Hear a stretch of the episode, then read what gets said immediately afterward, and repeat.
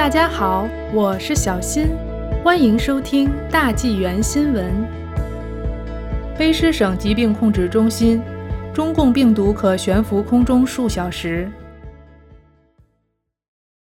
卑诗省疾病控制中心在周二五月四日更新了其网站信息，称从感染中共病毒的患者可通过被称为气溶胶的较小飞沫传播给其他人。而不仅仅是通过快速降落的大飞沫传播，但通过接触表面传播 COVID-19 的风险非常低。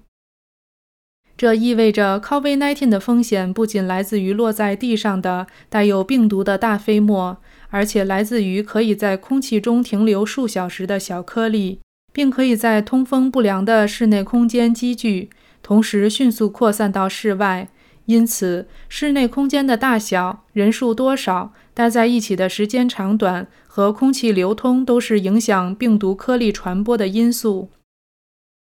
省首席卫生官邦尼·亨利医生在周二称，卑诗省大部分的新病例都出现在菲沙卫生局管辖区，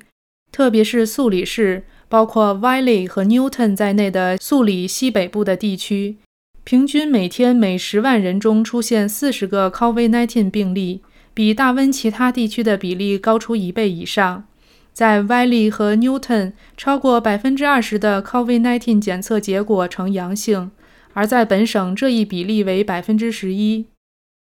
亨利还表示，该省的一周内平均每日病例数和活跃病例正在持续下降。已有一百八十一万七千九百一十八名卑诗人接种了至少一剂的疫苗。因为与 COVID-19 相关的严重疾病的风险增加，卑诗省紧随安大略省和魁北克省之后，宣布了孕妇被优先安排接种 COVID-19 疫苗的新规定。亨利医生呼吁民众：所有加拿大卫生部批准的疫苗都是安全和有效的。我鼓励每个人。包括孕妇在内，符合条件的情况下，尽快登记并接种疫苗。